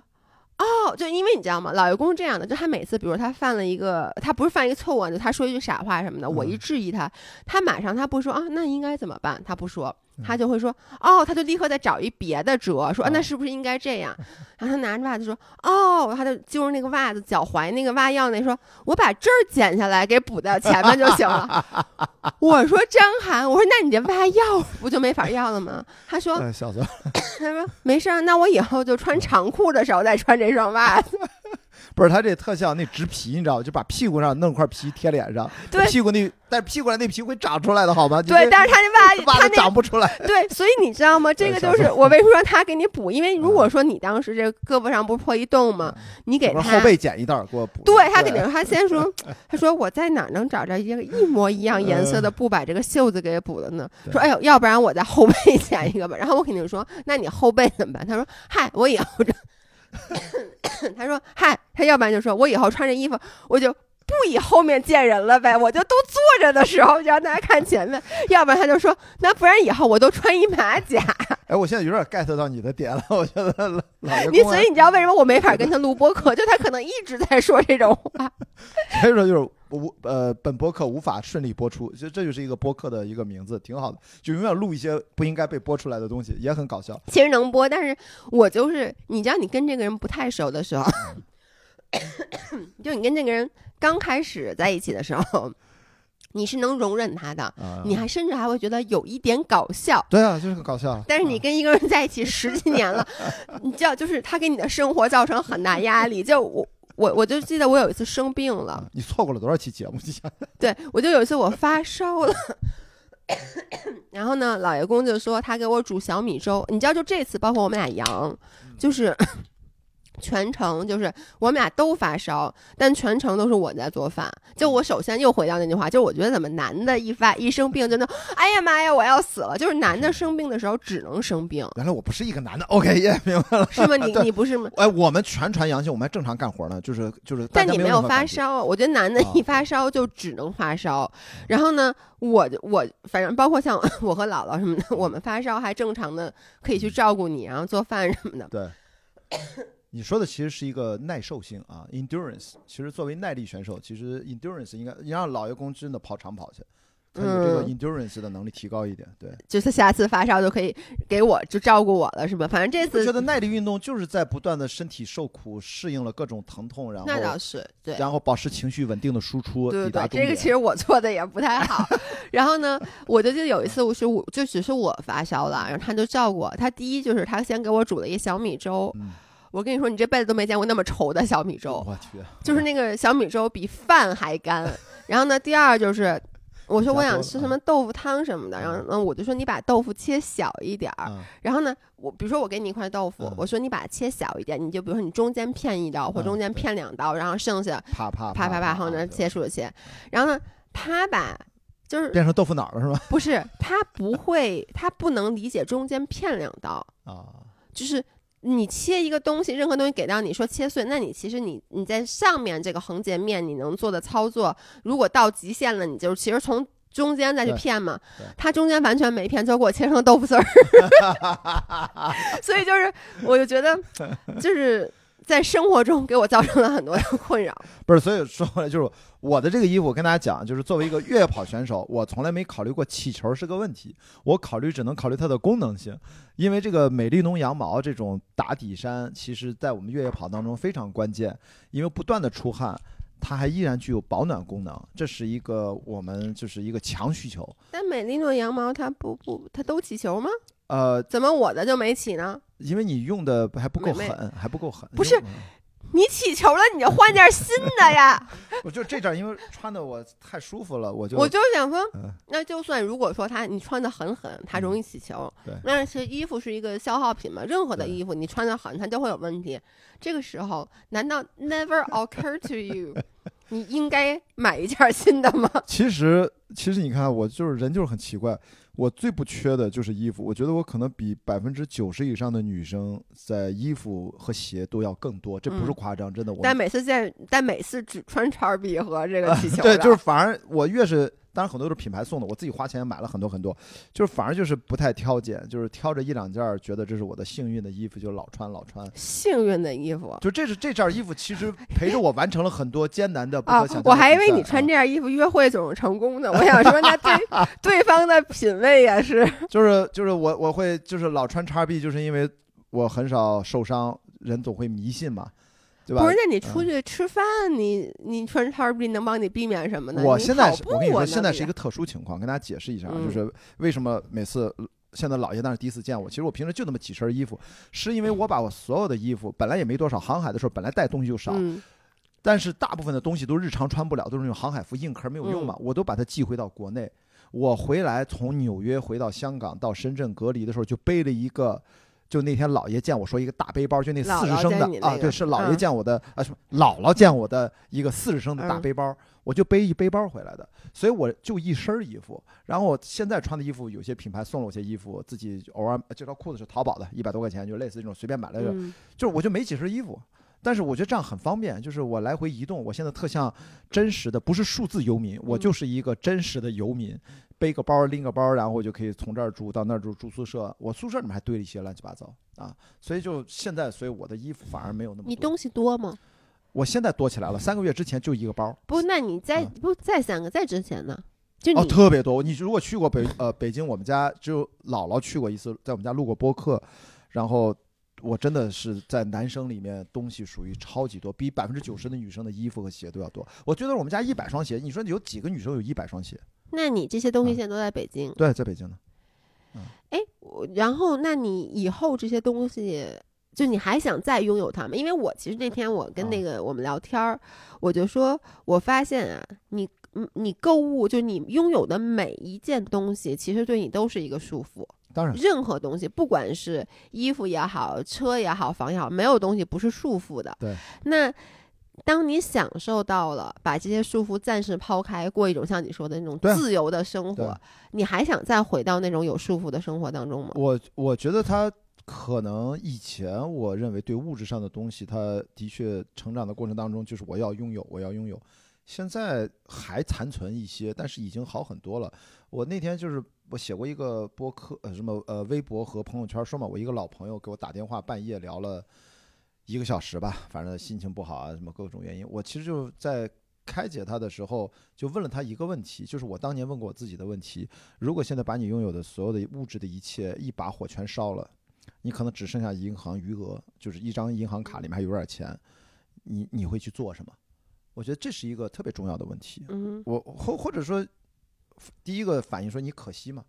因为我真的是在二零零七年前后，我租的一个房子，楼下的楼下，我在四楼，二楼着火了，就差点把我们家全点了。我最后是冒着浓烟，捂着鼻子，我只抱了一一一件东西下楼，什么，东西？电脑。对，就是 laptop，就我的苹果电脑。般都是。对，因为我刚那是我的第一台苹果电脑，我所有的资料都在里面，你总不会抱着你的鞋冲出去？所以我那一刻回头一看，在我冲出那个家门，一一开门，那个黑烟就冒嗯房间里面冲，把我给吓得没嗯见过，因为他那个浓烟黑烟就往上滚嘛。嗯然后我就回头看了一眼，顶到房顶着书，那时候已经也几千本书了，嗯，那么小的房子全是书，知道。烧了吧，烧了吧，就是什么呀？这都是我跟你说，你问这个问题，就是我现在北京那家也嗯租的房子，一百四十平，我住了十几年了，你现在还租着它啊？租着，我一直租着就然后就是我我现在回想，所有东西如果也一把火烧了，真的就烧了吧。大概我现在这个感觉就这样，我没有什么愧疚。对，嗯因为我是觉得，就是你所有的东西啊，你身处其中的时候，你哪个都舍不得放弃。但当你真的抽离出来了，嗯然后呢，你发现，哎，我没有他们，我也能活，啊活得挺好的活得还更好。啊这时候你再一回头，你说这些东西你还需要吗？其实没有他们也 OK。是的，这就是典型的克利伯环球帆船赛，特别是在你远离陆地这么久，面对那些大自然的，我觉得是非常艰巨和艰难的这种困境，然后你还要正常的去操作、去比赛、去争争先吧，啊，大家要团结嘛，还有遇到很多现实的船员当中的这种互相的沟通上的误会啊、小矛盾、小摩擦，还要把大家怎么想办法团结起来，还有讲英文，总之一切的一切都很难啊，就会更加就你说的，我觉得那个东西有啥用？我拥有了那么多一个七十寸的大电视，乐视一代啊，当时花一万块钱买的，就是这个。啊，现在还好用，我觉得质质量还可以，一代产品应该都还不错。就是我家里有什么最贵的东西，好像是不是那电视最贵？还有什么更贵的？有一台电脑，可能一百双鞋，鞋都是品牌给的一大半剩下一半儿是我买的，就那些都都不重要，就是这书，可能嗯现在还有六七千本书，烧了就烧了，然后那可能嗯值不少钱，但是又怎样呢？也不重要。对，因嗯为我是一个，就怎么说呢？我其实不太能过特别自由生活，因为我是一个我会没有安全感啊，就是我还是需要有落脚点的，就是。比如说，我知道我在北京有个家。其实你说我，我感觉我现在活得很自由，但这些自由是建立在安全感的基础上。哦，就是我之所以说啊，我在万宁租个房，我在城里租个房，然后我好像过起了数字游民的生活，是我在北京还有个家。哦，你把北京这个地你抽掉，基你抽掉，啊，你说你只有在万宁租一套房，然后在城里租一套房，你没有一个固定的居所的时候，我我会特别的不安。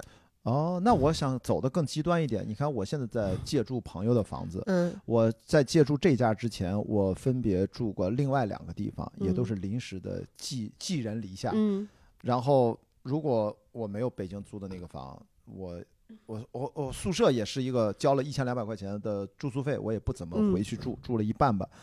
我我就觉得好像我还可以，我也不是突然可以的。我觉得就是因为过去十年超马越野跑，在全世界哪儿也就是背个包嗯，去比赛，长时间一个人在闲逛，住青年旅社，住很便宜的嗯地方，随哪儿随时哪儿就打个地铺。我经常睡机场的，就是嗯机场睡一晚上，所以我在哪我都能睡觉。这个是我真的户外运动练出来了，我可以嗯在任何环境多么嘈杂，现场工地施工哒哒哒哒，我都能想睡，我我照样睡，你打扰不了我。哎这个能力我太羡慕了。真的就是随时睡，必须倒地睡，任何地方，这嗯就是能让我精力。就回答你那个问题，嗯我怎么好老能精力恢复，就是因为我哎我能马上睡觉。对，其实你看，就是啊什么，就是你能很快的放松下来。其实我觉得这是人最重要的一个能力，就是嗯你能够在能够随时的去充电。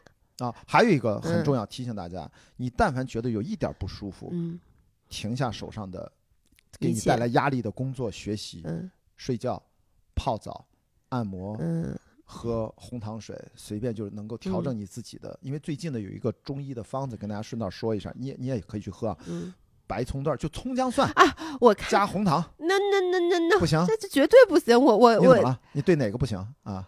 不是是这样的啊你葱姜蒜啊你搁一起煮水，啊！你在里面放点牛肉丸儿，你放点白菜，我特别能接受。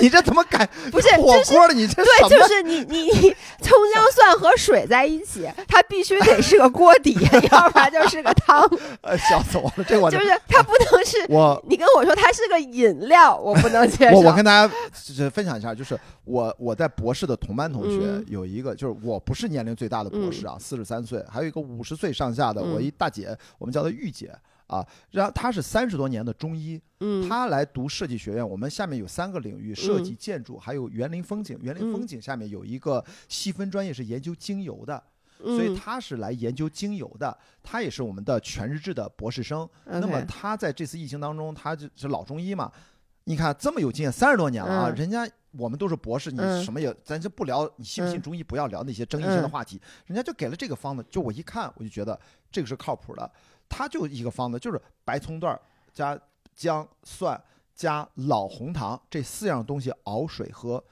预防也管用，你现在咳嗽喝了不是也管用，那我就我啊我其实想知道的点就嗯是。它必须得在一起嘛？就我能不能先吃一个白葱段儿、姜和蒜的火锅锅底，然后我再吃一个喝一碗红糖水，这 就行不行？就我跟你说，神秘的中医告诉你一定要混到一起对，吧？我我就觉得，对。我觉得你知道我的观点就是，那他不用一起喝，就你凭什么 你非要把一个挺舒服的事儿把它给弄得特别的呃别 我我这么？跟你讲，其实熬水就是减少它的刺激性。我给你举个例子，你像我们山东人，我在嗯青岛长大，从小就有生吃大葱、生吃蒜头的习惯，嗯这个是很正常的。别说青岛人，整个嗯山东都有这个习惯。嗯但是生吃大蒜，是不是大家都知道不能空腹吃，烧心？就嗯，为什么？因为大蒜这么，不但是刺激性的问题，它的确能杀菌。嗯但是它是不分好坏，好的益生菌它也给你杀死了，所以说吃大蒜不能吃太多，但一般都是就着饭吃就还好。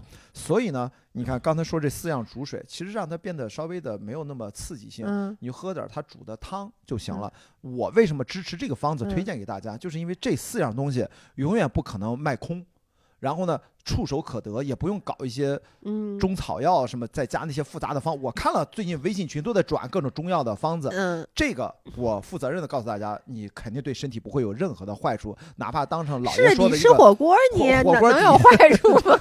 而且我们在船上的时候，真的有船员，老外都信这个，生嚼生姜那么吃，预对，防。姜一直是是因为它也是一个 super food 嘛。但我的意思就是，你说你汆点丸子，煮点大白菜，这对吧？多香！然后最后再再冲一个红糖姜茶，这不是就搞定了吗？你你你，呃好吧，你要放到一起，你拿那个汤直接当当锅底涮个什么白菜吃，我觉得效果也是一样的。对吧？真真的，这是推荐给大家，嗯就是不是咱你嗯怎么不是关雅迪？你怎么能跑题跑到？咱本来在聊，我跟你说啊，生活方式，生活方式啊。刚才一把火烧掉那个还还是对 OK，的啊其实我我其实是想哎给你烧了你会怎样？你告诉我。对，我就是想嗯讨论的点，就是我觉得这个是咱俩的区别，嗯就是看似我在追求一个自由的生活，但其实我是没有。就是我的自由生活的基础是我先有一个稳定的生活，你就你知道有两种生活方式，就是比如说数字游民，嗯就是有的人是一上来他就追求很自由的生活方式，就是我可以没有一个固定居所，我就开始流浪啊这种的。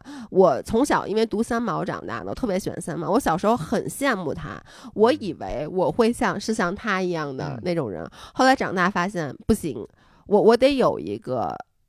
底在那儿兜着，然后呢，我再去追求这种自由。那这种自由到底是真自由还是假自由？因为其实我还是被物质给束缚的。那你说一把火把我家里烧了，因为那天我就想到这个问题，就是我发现啊，我家里有好多东西，我是舍不得放弃的。就是我觉得这个每一个东西，我还是有的舍不得放弃的东西啊。就是我身处其中的时候，我觉得每一个东西我都不能没有。哦，就是我觉得每个东西，因为我已经是挺挺不能极简吧，但我其实不是特别喜欢买东西。你看我我的衣服就不多，我不喜欢衣服，就我就那么两两身，就是很舒服的穿着。然后呢，我的鞋也大部分都是品牌商送的，但是呢，我的那些东西我还是舍不得。就是扔掉啊什么的，我觉得它得搁在那儿。然后呢，你看啊，我租房子，一般人租房子就说 OK，那其实你追求的就是一种比较简单的生活。我的每一个租的房子里，那东西。得配置特别特别齐全，就是 我觉得就是我我之所以能接受说，哎，我今天到城里住三天，明天去万宁住三天，但我这两个家每个家里面都要有，比如说我洗蔬菜那种电电转的沥水篮子，就是你们都觉得莫名其妙的东西我都得有，包括我的城里的家也是，我给每个家都要配吸尘器，嗯，然后都要配一些，就是感觉其实你租的房子你没必要。去弄的东西，包括我这两个家，每一个家我都是专门拿了我自己的羽绒被，然后我自己的四件套什么之类，就是你感觉啊，好自由，但其实一点都不自由，在每一个家都跟我北京的家其实生活的质量是一模一样的。所以说，这就是为什么老爷刚才一见面，我把羽绒服一脱，露出了这个浑身平均起球很密集的这样的一个。你这什么？我跟大家说的，就他觉得是一破烂儿，老爷觉得穿了一破烂儿。大家看那照片，他这件衣服，他这件衣服说是羊羔绒，你们都信？就你以为你不觉得它是羊毛的，你生生的把美丽奴羊毛穿成了羊羔绒。所以就是我我刚才说呢，我说咱这个可能真的不是一年代，我小时候还是经历过那种穿衣服破了补，破了补。不管是裤子补还是我的牛仔服都补，牛仔服都把袖子磨破了还补。牛仔服补 那是时尚，那是当当年哪有这个说法？补和不，我看牛仔裤啊，我觉得牛仔裤的。美就在于它破了以后，你补和不补，它都是一种时尚。你补是那种 patch，这也是一种一种衣服，对不对？你不补，它是一个洞，它也是一种时尚。我就想跟你说，就我生活的那个年代，八十年代的时候，这个衣服就补来补去，这是一个习惯。可能我没注意，我虽然活到了二零二二年，但是我对一些破旧的衣服，除非它真的。这么说吧，我现在你得把这件衣服身上这件衣服穿成什么样，你你才我跟你说，我买过一个几条运动内裤，叫 BV Sport 这个牌子，我现在在淘宝上已经找不到了，还不是叉 B 的内裤啊，因为我们越野跑要穿运动内裤，因为大部分的时候你知道吗？这个嗯，我们知道超长耐力跑最重要的一个三大噩梦之一叫磨裆啊，磨裆还有女生会那个男生女生啊，女生那个胸那个内衣如果没有的。磨裆比磨胸那都不知道疼多少倍，你知道为什么那个磨裆它是重要的？汗水流流流流流流到下半身之后，它干了变成盐分，再出汗，它就会有点哦，那个东西硬，就跟我的 就跟我那能站起来的袜子似的。就咱不要在这里就很硬限制级了，不是限制级，就是很恶心。对，而且它会硬。对，就是有点像洗浆了那种。所以这种好的运动内裤，其实当然你中间如果跑军人之旅超长距离，你也得拿湿纸巾来回擦，呃，还得抹凡士林，保持湿润和润滑哈，不要让它磨一磨疼到你寸步难行，这都是噩梦，你知道吧？就是我叫三大噩梦之一，另外两个是那个呃呃呃放屁和血泡和起泡。起泡、放屁加磨裆。起泡我能理解，放屁是为什么？就是放屁，就是如果不放屁会很噩梦，很噩梦。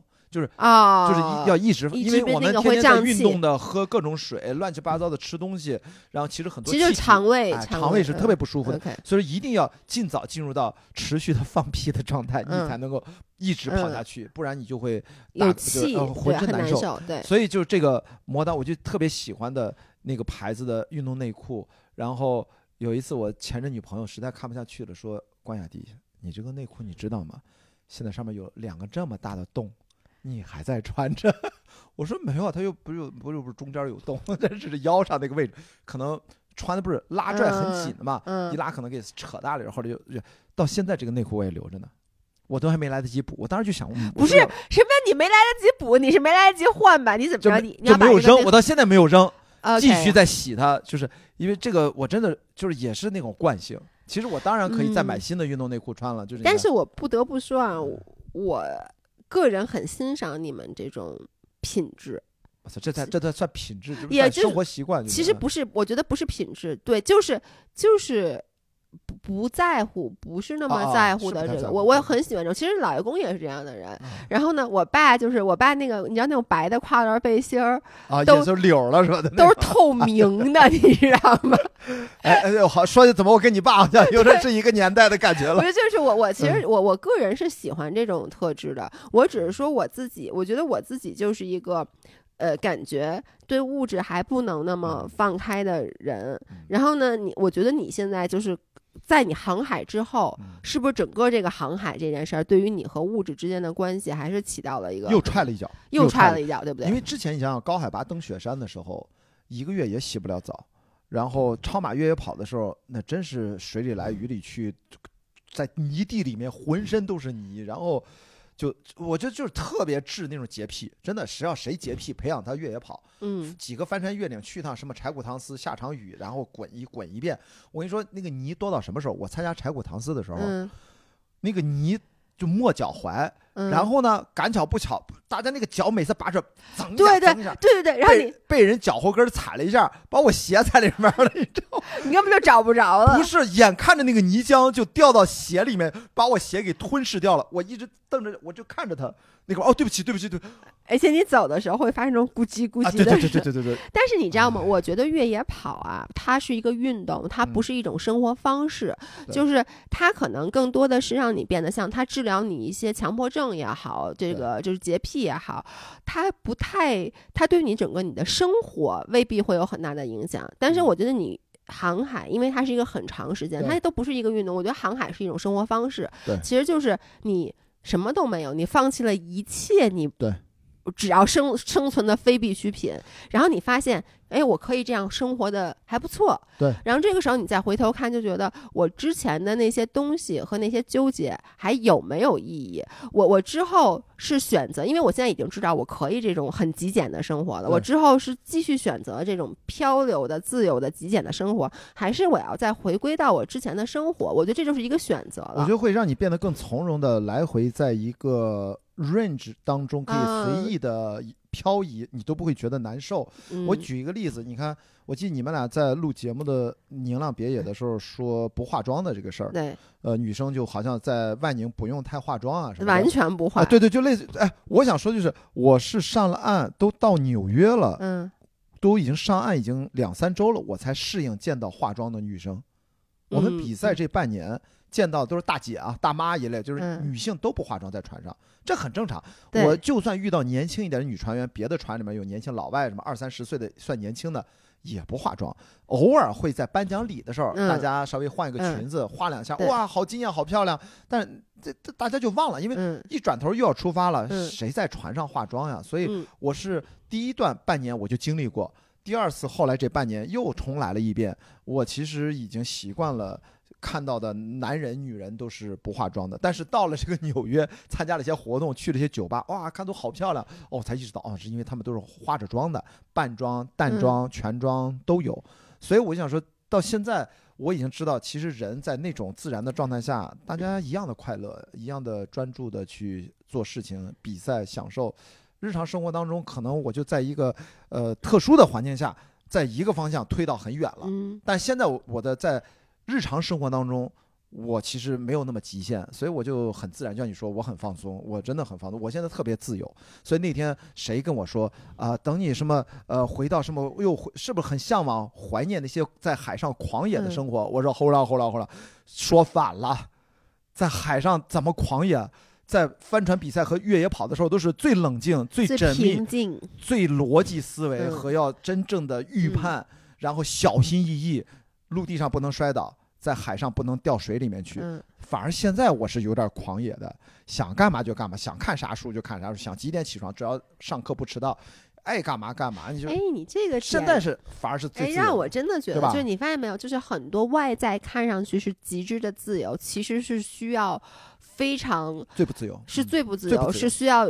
是，其实这就是所所谓的这些极致的自由，是建立在规矩的基础上的。你必须要规规矩矩守一切的规矩在海上，啊你才能保证你是有这个在大海上航行的自由的。对啊，但是在在城市生活中是，你看上去不自由，但其实你是自由的，因为为什么？因为你的风险很小。我没有任何人身风险，我最多骑今天呃，我骑了五公里过来找你，嗯，因为大家都说今天特别冷，嗯我就说完全不冷啊。我说这还叫冷？这这实在太不冷了。我我骑我一看五公里，我就骑车过来。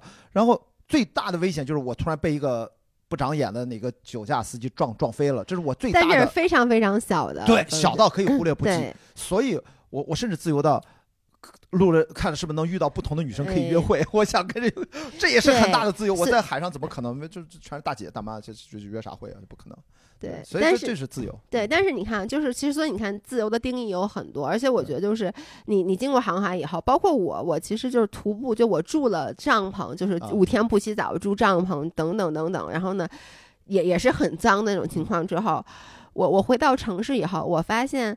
你你说你让我放弃城市吗？我也不放弃，但是我心里知道，哎，我有这个能力，就是当这个情况很差的时候，我也能活。所以其实这就是之前我和姥姥经常说，就是你的天花板和地板之间的距离越来越大了。哎，是的，你就可以中间任意停留都不觉得难受。但嗯是 on the other hand，就是我发现往上顶天花板有点难，因为你得有足够的钱。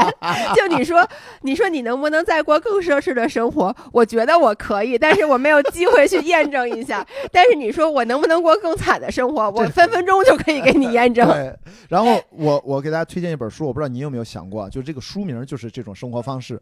对，咱俩录多久了？差不多了吧？嗯，非常好，一个半小时。我操去，啊，差不多了，该该收尾了。对，我给大家就推荐一本嗯书，就可以想象一个极致的生活。那本书的名字我觉得比《瓦尔登湖》还好看，叫《在西伯利亚森林中》。嗯，书书的内容就这个书名，是一个是呃俄国个作家吗？是俄国作家写的。啊，不是不是不是，是个英国作家还是啥？就是他呢跑到那个呃，就是特别特别冷的那个呃，这个特别北北部，在俄罗斯的一个嗯湖旁边，当一个看林人的小木屋里面住了半年。嗯他写下的这个居住的笔记，离他嗯最近的守林人大概走路也要二十公里。，OK，然后他还带了好多电脑啊、吃的什么咖啡什么的，结果因为天儿太冷了，都没电了，是吧？就是活特惨。但是就在那种情况下，就是真的是另外一种生活节奏，完全的荒无人烟，特别冷。我其实就特别希望能够体验一下，就是就一个人待着，跟都市生活截然相反。我以前我觉得有点难，我现在越来越觉得，我觉得好像那有？网络吗？呃当然没有了，当然没有了。就也没有网络。，对，所以你想嗯象一下，就是这本书真的它它是写的文字非常优美，然后这种场景也比较少见。他也不是个探险家，他是个记者，是个作家，对吧？他就是普通人，嗯，但是他就让自己设身处地，呃，就是感受了一下他目之所及，就这么一个小木屋的环境，然后偶尔出去该徒步一下，看就可能拜访一下，就就特别他还是有基础的社交的，对吗？啊，没有，基基本很就挺少的，就就这个基础要按照城市来比，就嗯等于没有。不是说嘛，离他最近的人二十公里以外，OK，所以你是想要去体验这种我觉得应该值得去体验一下，因为它一定会放大我们的感官，就是以前感知不到的花鸟鱼虫，所有的自然的风景，所有的感受力，就是会不一样。而且最大的一个认知就是，我就说上海这个天气，你知道我来这三个月过程当中，嗯有多少人跟我讲过，雅迪，你终于有机会领教一下南方的冬天有多么的难受。嗯湿冷什么？我说你再怎么湿，怎么可能比我船上更湿呢？嗯我们船上兼着外面下大雨，里面下小雨，就没有一天是干的，身上、嗯多么痛苦啊，冻到骨头疼。嗯，所以我说我在耐受力方面，我已经让这个身体的承受度从巨热地地表五十多度背着十几公斤跑撒哈拉到最冷，然后我觉得中国的只要城市生活的这种所谓的冷，应该对我还好。我觉得所以你今天觉得这上海这个我就很开心，骑了五公里，觉得我浑身燥热。从来没啊有在上海感受过，这是我觉得我在上海经历过最冷的。感受一下，赶紧！今天阳光好，你看这么好的阳光，我一定要出去散散步，真的。是我昨天晚上来就没有，就是我觉得现在的这个冷，对于我来说就跟北方的冷没有什么区别了。呃，我觉得目前没有。他们说今天这个冷，因为今天是零下五度到五度，嗯，还不是最冷的上海，就是他们说那个最湿冷的还没来。对，主要我还得特期待下雨。你哎对不是你特期待这事儿？不是这样才才知道我的感受哦，原来他们就是身边的朋友介意的这个冷，原来是这样的。就是我得知道大家，因为经常说啊冷的不行冷，你想在我的脑子里面，冷的不行了是指甲板上都结冰了，我们还在三四十节的狂风当中嗯。操作帆船，还有乘风破浪，那个穿七八件衣服只能扛一个小时嗯就冻透了，嗯，然后就必须要下船舱去暖手。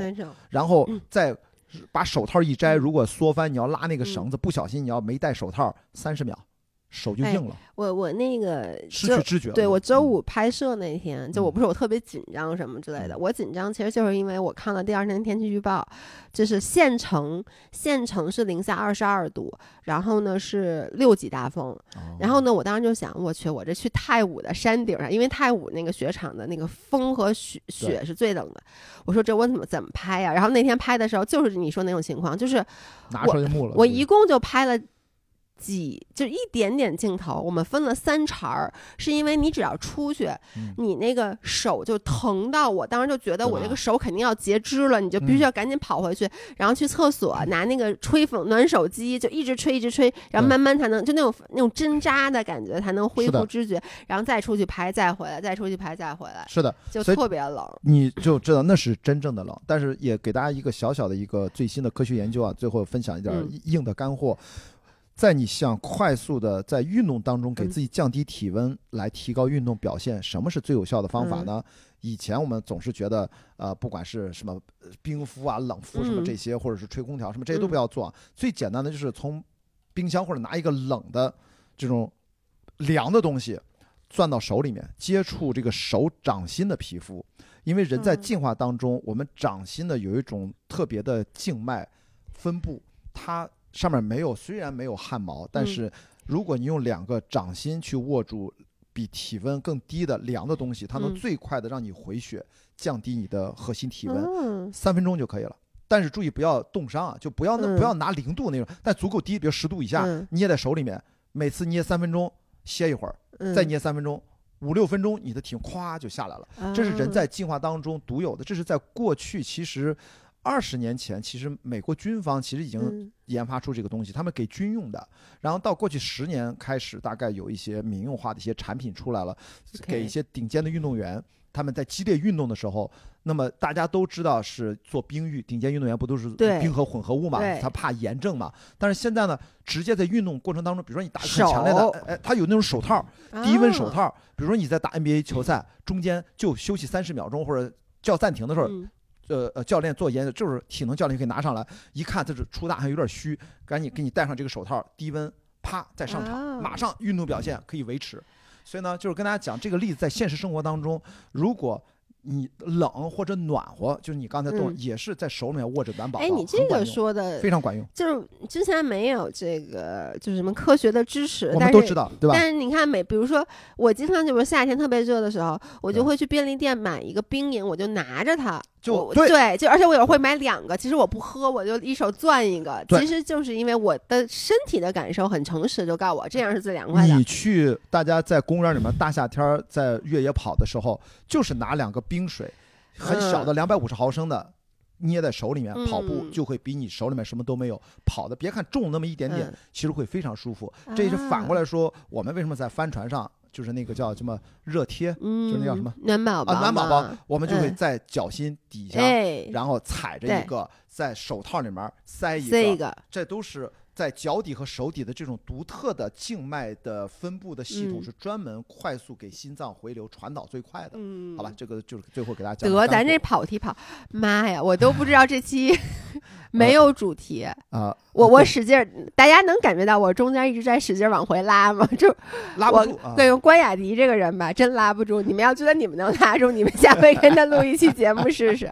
OK，那今天咱们就到这儿，好，咱们赶等坐等下一次，咱们三个人录一期。对，我跟你说，如果不三个人录一次，到我现在内心当中真的一直怀疑，是不是你们俩真的是一个人的分身啊？好的好的，我从来没有在同时见到过你们两个人同时在一起过 OK，那我们下次一定啊，下次只要是咱们再录播客，咱们一定是三个人。好，三好吧好 OK，，OK，嗯，那下次再见，拜拜。拜拜。